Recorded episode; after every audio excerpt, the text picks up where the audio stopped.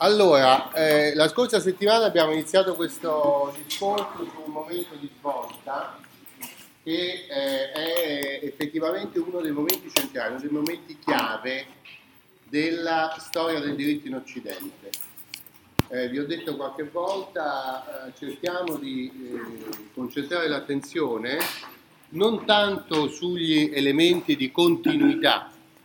che pure ovviamente esistono in una storia di istituzioni, cioè di concetti, di forme istituzionali, come è la storia del diritto, no? Quindi esistono certamente delle grandi, dei, dei fenomeni straordinari di permanenza. Vi ho già fatto l'esempio: quando voi studiate le obbligazioni nel codice civile vigente, il concetto di obbligazione eh, viene da una storia che è lunga più di duemila anni. Cioè nasce nel mondo romano con una certa definizione come vincolo stretto dal diritto, cioè una corda astratta. Allora un, un vincolo che ti lega ma non si può toccare, è un concetto, no? E questa, eh, questa esistenza dei concetti nel mondo del diritto fa sì che si possa configurare una storia di lunghissimo periodo, si possa dire,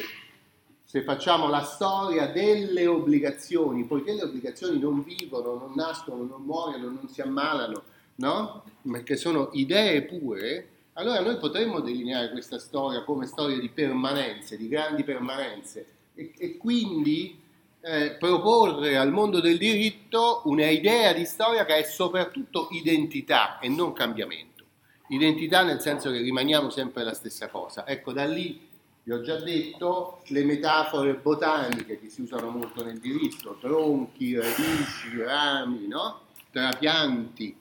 cioè permanenze di eh, concetti, no? Ma in realtà la storia eh, non va eh, così, i concetti rimangono, ma le cose accadono nelle società umane e quando accadono cose cambiano i contesti, e cambiando i contesti gli stessi concetti, cioè le stesse parole, vengono usate per significare cose un po' diverse da prima, no? e, e quindi se noi concentriamo l'attenzione su, questo, su questa vita del diritto nel contesto delle società e delle politiche, come stiamo cercando di fare in questo corso, eh, allora ci accorgiamo che a questa permanenza identitaria che senza dubbio esiste nei concetti giuridici, dobbiamo accostare, per capire la meccanica del diritto, anche il cambiamento che interviene in certi momenti specifici e fa trasformare il senso delle istituzioni giuridiche. Allora, la, il, il periodo che va da più o meno all'undicesimo secolo, Gregorio settimo per intenderci, fino alla metà del duecento, è stato identificato, un periodo dunque lungo di circa due secoli, è stato identificato dalla storiografia, vorrei dire, italiana in particolare, del Novecento, come il grande momento storico, il grande avvenimento storico nel quale Eh, il, il diritto ha assunto una funzione diversa nella società rispetto ai secoli precedenti e ha fondato un eh, assetto che è l'assetto che caratterizza il diritto in Occidente. Questa intuizione della storicità di questo momento è dovuta principalmente al maestro di Cortese che vi ho menzionato già la scorsa settimana, e cioè Francesco Calasso, eh, che vi ho detto eh, al, già nella prima metà del Novecento ha posto esattamente il problema del diritto comune, cioè di questo rinnovamento intellettuale che si mette in atto con la creazione delle scuole di diritto, come grande fatto storico, diceva lui nel suo linguaggio crociano, diciamo, di, eh, della, de, del suo tempo, cioè della, circa della metà del ventesimo eh, secolo, no? Un grande fatto storico, che esista un fatto storico che istituisce nella società una funzione del diritto che è fatta di scienza, cioè di comprensione dei concetti, eh, e poi di istituzioni, cioè di eh, efficacia nella società di questi concetti che ricadono e condizionano la vita delle persone, la vita vera, concreta, storica delle persone. Allora Calasso diceva: fare la storia degli istituti giuridici, quindi per esempio, per riprendere l'esempio di prima, la storia delle obbligazioni, è come eh, studiare dei corpi senza vita, perché le istituzioni non incarnate nella loro funzione sociale, l'obbligazione cos- come funziona in una società, no? Non incarnata in questo contesto che è appunto storico,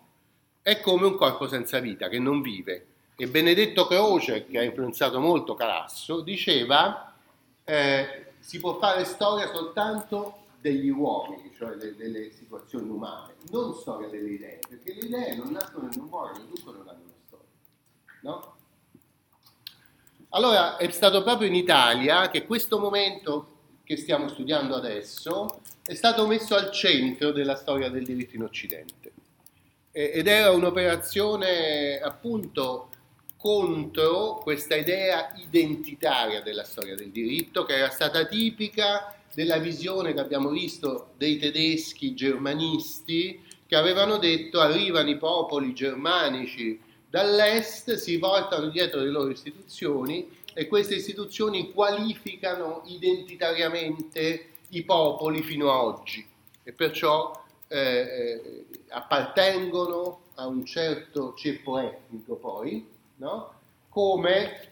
eh, appartiene a questo ceppo etnico la lingua, certe conformazioni fisiche, il colore dei capelli, il colore degli occhi, no? E così anche certe istituzioni. Cioè significava strappare il diritto dal contesto della storia concreta, delle persone che nascono, vivono e muoiono, no? Ma invece collegarlo direttamente alla eh, natura, alla identità appunto dei popoli. Quando Calasso scrive, questi concetti identitari stavano già dando i frutti avvelenati delle dittature in Europa, sia in Italia eh, durante il fascismo, sia in Germania con il nazismo, no? E, e, e dunque l'opposizione di Calasso, la, eh, direi la crociata di Calasso per la storicità del diritto, per la concretezza della storia giuridica, è anche una posizione politica di critica nei confronti dei regimi che avevano fondato sulla identità, sulla prevalenza della identità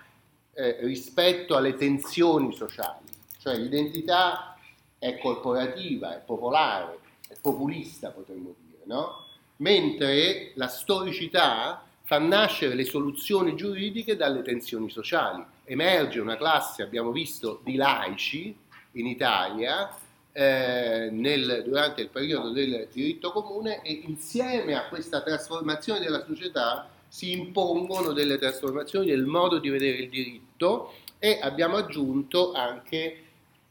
soltanto per accenni perché sarebbe troppo lungo e troppo complesso farne tutta la storia, anche in quella parte della teologia che è la visione della società, no? La teologia è fatta di tante cose, la natura di Dio, dello Spirito Santo, eccetera, ma in gran parte è un modo di leggere i rapporti tra le persone eh, nelle società, no?